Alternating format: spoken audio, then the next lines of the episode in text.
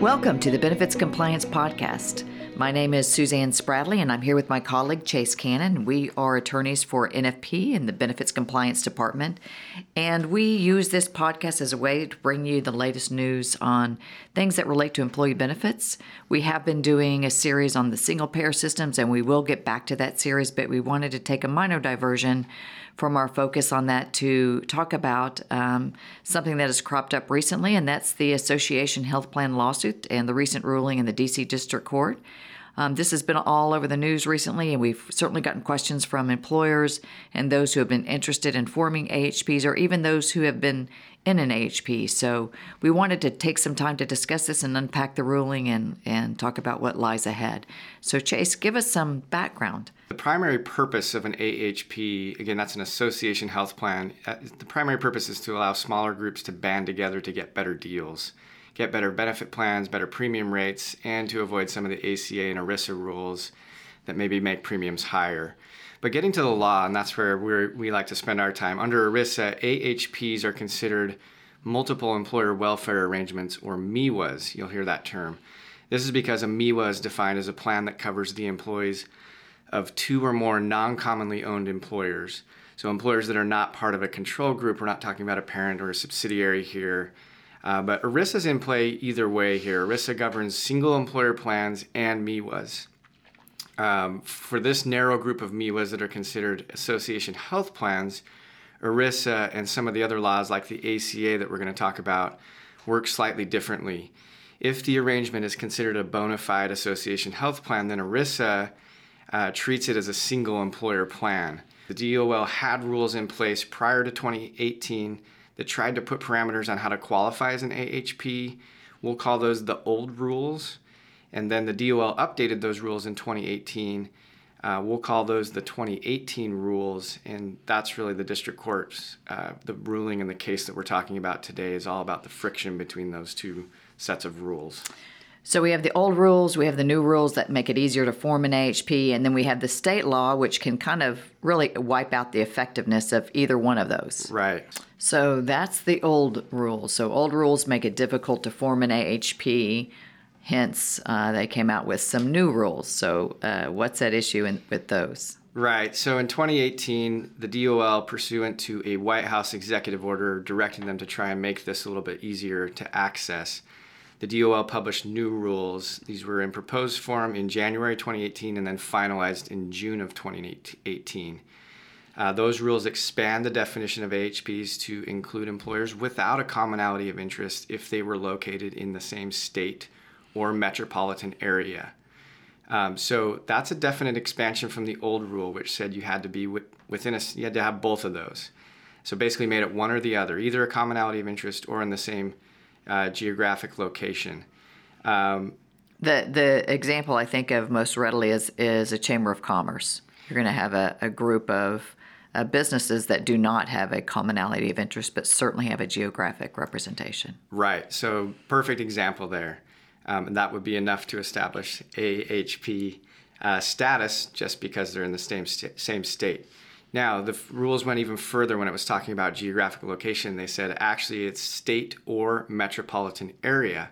And they gave examples that include um, some fil- familiar ones for our friends on the East Coast DC, Maryland, and Virginia. That would all be considered as the same metropolitan area, as well as New York, New Jersey, and Connecticut. So, trying to get over the idea of state lines and really focusing on geographic areas. Um, so this is a much easier bar to meet. If you're in the same state, you're good, even if you share nothing in common from a business perspective. Um, if you share a line of business or a profession, you're good, even if you aren't in the same state. Um, and then the idea of state is expanded to metropol- metropolitan area. Um, also, and really importantly, AHPs could form for the primary purpose of providing benefits. This was something that was prohibited under the old rules. You just have to show a substantial business purpose. And on this, the 2018 rules provided fairly minimal proof. It could be anything from setting business standards and practices down to just simply publishing a newsletter. So, um, a lot of loosening of the rules when it comes to showing this business purpose and the idea that you can actually come together just to get benefits. Okay, so we have um, relaxed rule on providing benefits as being a, a, substantial purpose of forming an AHP, and then relaxed rules or elimination of the rule of commonality of interest. So, is there was there anything else that was key? Yeah, so in addition to those two expansions, the 2018 rules allow AHPs to cover what they call, quote, working owners. So that includes someone like a sole proprietor, an independent contractor, um, someone who would not otherwise be considered an employee. Um, that's a big deal, and we'll see that becomes a major focus of the lawsuit here. But previously, you had to have an employment nexus. You had to be an employee of a participating employer. You couldn't be an, a sole proprietor, a single uh, single person running a business, and be able to participate as an employer or an employee. So the sure. old rule says no owners, no sole proprietors, no independent contractors. 2018 rules say any of those can participate. Yeah, I can see where that's going to cause some um, some conflict because we think of ERISA as a rule relating to employers. Exactly. Um, so talk, tell us about the lawsuit. How did it get started?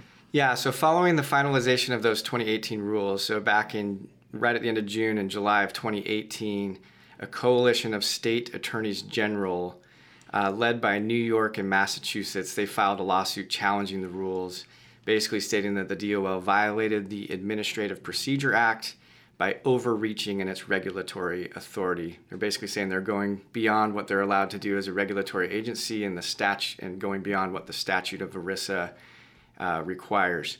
Quickly, the other states involved that joined up with uh, New York and Massachusetts are California, Delaware, DC, Kentucky, Maryland, New Jersey, Oregon, Pennsylvania, Virginia, and Washington. Uh, so I think we saw uh, these states just come out immediately after these rules and say, hey, we, we don't agree with this. We want to establish ourselves and uh, get involved to make sure we have some uh, regulatory authority over MEWAs that are forming in our state and associations that are forming in our states.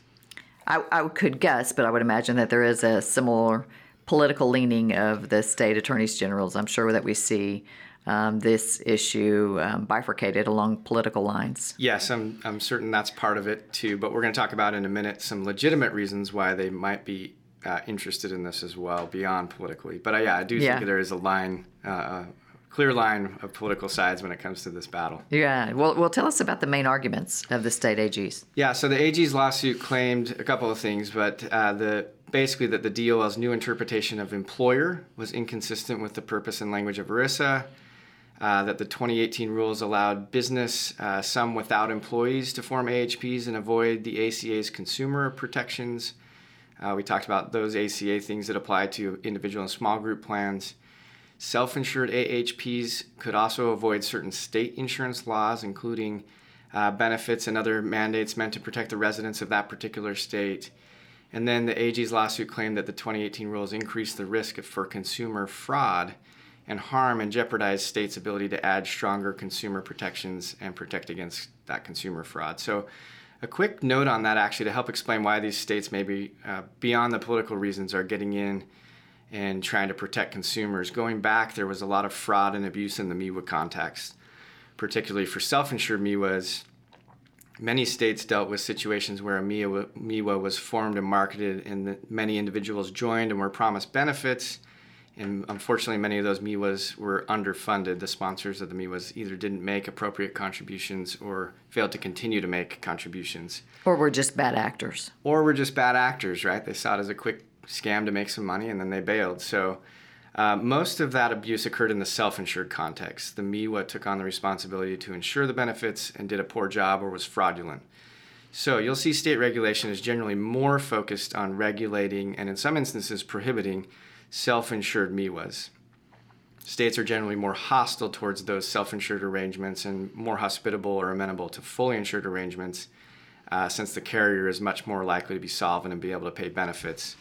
Or at least that's kind of been the experience of the MEWA world of past. So let's uh, just dig into the case a bit more. We hear that the main arguments of the state AGs um, and their concerns, and and uh, how did the court um, come down on those arguments? Yeah, the court really liked them actually. Two thumbs up from the judge, agreeing with the states. Um, the judge concluded that the states had standing, which was a big issue in the case, and I'm not going to go into that very far. Um, but basically, concluded they had standing to be in court, that there was some harm or potential harm, and then concluded that the DOL didn't re- reasonably interpret ERISA and so invalidated the primary provisions of the 2018 rules. So those included this definition of commonality of interest and the inclusion of working owners. I wanted to throw out a few quotes here to kind of give a flavor from where the judge was coming from, and he was pretty uh, adamant and, and uh, interesting in his choice of language. But he said that the, the, the so called primary purpose of an AHP and commonality of interest expansion in the 2018 rules failed to meaningfully limit the types of associations that qualify as sponsors of an ERISA plan. Uh, specifically, he said it's such a the 2018 rules established such a low bar that virtually no association could fail to meet it, and he therefore concluded that the new interpretation uh, fails to set meaningful limits on the character and activities of an association that qualify as a single employer under ERISA, and that is an impermissible expansion of the statutory design of ERISA. So he has lots to say about that. The commonality of interest rule specifically says common geography doesn't necessarily correlate with a common interest, especially when the interest of diverse employers members may be different or even conflicting. So again, we're getting back to this idea of a little bit of a law 101. ERISA is the statute. You have what the statute controls regulatory agencies are allowed to put out regulations and their interpretation of how they think that rule, uh, that statute should work.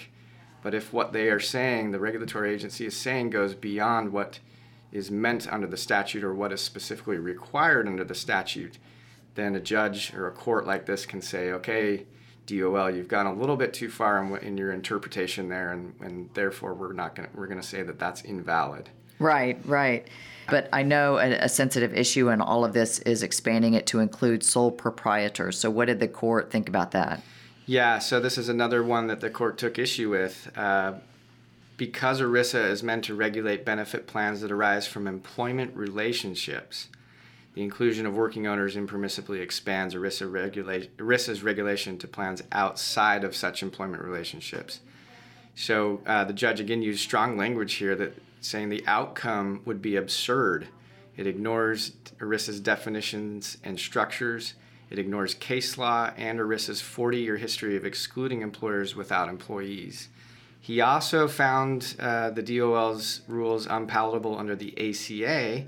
The ACA relies on ERISA's def- definition of employer and employee, and an employer is one with two or more employees. A group health plan also is uh, only subject to HIPAA and the ACA if it has two or more active employees. So the judge really found unpersuasive this idea that an association counts as an employer under the ACA and ERISA because the two working owners also serve as employees and because the two working owners are also employers. So I'm no good at math, Suzanne, but this was an interesting quote from the judge. He says the DOL's reasoning transforms two individuals, neither of whom works for the other, into a total of three employers and two employees. And so the judge thinks that is considered double duty, strains the reading of ERISA's definition of employee and the ACA's definition of, definition of employer. And he went even further and says this really undermines the market structure that Congress purposely placed in the ACA to distinguish rules that apply to individuals versus small employers versus large employers. But the whole idea of ERISA being, a, you know, a law that is governing employers certainly does seem to go eh, fly in the face of having sole proprietors included. But right. so obviously that brings us to the question of we've got you know these limited number of states that were involved in the actual lawsuit and so we have an outcome that shows that it's in in favor of the states what does that mean what is the possible outcome from the judge's decision and what is the impact of it? Yeah, so a couple options that could come out here, and again, we don't know exactly, um, but basically the DOL could seek a stay, uh, meaning the decision would not go into effect pending an appeal, and then the DOL would appeal the decision. Um, that's uh, I don't know if that's the most likely, but it's definitely a, a strong possibility, right? The DOL sure. challenges and says, okay, fine, let's see what the appellate court says, and perhaps this works its way all the way up to the Supreme Court. Who knows? Uh, any appeal would go to the Court of Appeals for the D.C. Circuit. Um, that's where this was filed. It was in the District of Columbia, and so that's where the appeal would go. So that would be the first option. If there is a stay, then basically we would just be in limbo once again, but the DOL's rules would remain in effect essentially until the case was resolved at a higher level. The second option is the DOL could try and find a way to recraft the rule in a way that meets the district court's ruling. So, in other words, going back and saying, okay, um, you took issue with uh, including sole proprietors or working employers or working owners. Let's carve those back out and see if we can craft this in another way that solves that problem. They would still have to get over the this idea of commonality, but maybe they come up with a, a different creative idea to get around that. Third, the DOL could rescind the rule altogether, and that would just be we're going back to how it used to be, um, a little bit more of a challenge for AHPs to form there certainly is a way for them to do it. It's just a higher bar to meet. So that's another option. I don't see Trump administration throwing their hands up and, and saying, okay, I yeah. give up and right. uh, running away from uh, any fight. Unlikely. But we will. So is it clear, just to put you on the spot a bit, so is it clear, for example, that we've seen a lot of AHPs formed in Nevada? Mm-hmm. Um, and so, do we have any clear indication yet what that would mean for those states that weren't involved in the lawsuit? Yeah, it's not clear. Um, I wish I was a litigation expert, and we will check in and see if we can find the answers on this. But for now, it's not entirely clear whether this opinion uh, would take effect just for the states that were participants in the lawsuit. I listed those off earlier, or whether it would expand to cover all states.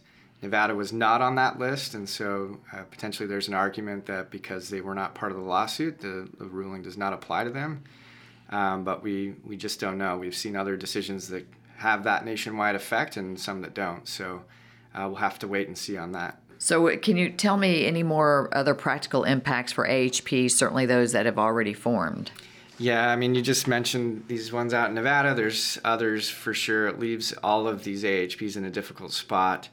Um, for one thing, I think it prevents the formation of self insured AHPs under the 2018 rules those rules would have gone into effect on April 1st, 2019. So this decision coming down right before that um, and before that effective date probably um, prevents the formation of newly uh, new self-insured AHPs that are trying to form under the 2018 rules. I would think that would be something you wouldn't want to attempt at this point.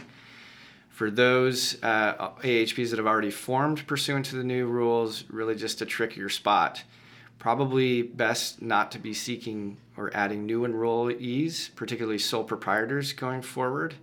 Again, we don't know for sure, but that would seem that would be um, a wise course of action. Um, the status of the AHP as an ERISA plan could be in jeopardy, meaning the AHP would have to comply with the ACA's individual and small group protections. Um, any sole uh, sole proprietors would have to exit the AHP. Uh, they could potentially qualify for a special enrollment in the exchange. Again, this is thinking way down the road. Right. We were talking just before we started recording about a huge conflict here, and that is the idea that the AHP is an ERISA plan and has already promised benefits to these people for the remainder of the plan year at least. Right. And in fact, the DOL uh, uh, said that really in, in, a statement that they released on the case that they were reviewing the outcome of the case, but they did remind plans that you do have an obligation to your participants to provide the coverage that you have agreed to provide. So right. I think for those that are already enrolled in a plan, I don't. I, I, it sounds like the the better outcome is to continue that plan year um, and let it play out from there. But obviously, the biggest impact depends on the next steps in the lawsuit. Uh, if the decision is stayed, uh, put on hold pending an appeal, um, that helps for the short term, but we'll have to wait and see uh, what the appellate court uh, thinks of all this and whether it works its way up even further beyond that. So I think that's the general feeling out there on all this. Uh, let's get to a resolution. I think it would be wonderful to be in a place where um, we can stop these situations where people, associations, employers, plans are moving forward thinking it's okay when in fact it's very much in the air. Uh, but unfortunately, that's not the environment we're in at the moment for AHPs. Uh, AHP plans are sort of in this frustrating type of limbo and are just going to have to wait and play it out. And just a plug for our compliance corner, we will certainly any additional guidance that we are able to find in terms of its impact on those states that were not a party to the lawsuit we will place information in our compliance corner or even p- potentially a Washington Update email blast that goes out. Um, so we will stay on top of this so that we can help clarify um, the environment, as you say, as soon as there is more clarification to be had. So, Chase, I appreciate you walking us through this. It was a good diversion from single payer. We'll, we'll get back to that next time, but an sure. important diversion nonetheless, since it is uh, very timely. And as we like to say on this podcast, we thank you for joining, and that's, that's a wrap. A wrap. Thanks. Thank you very much.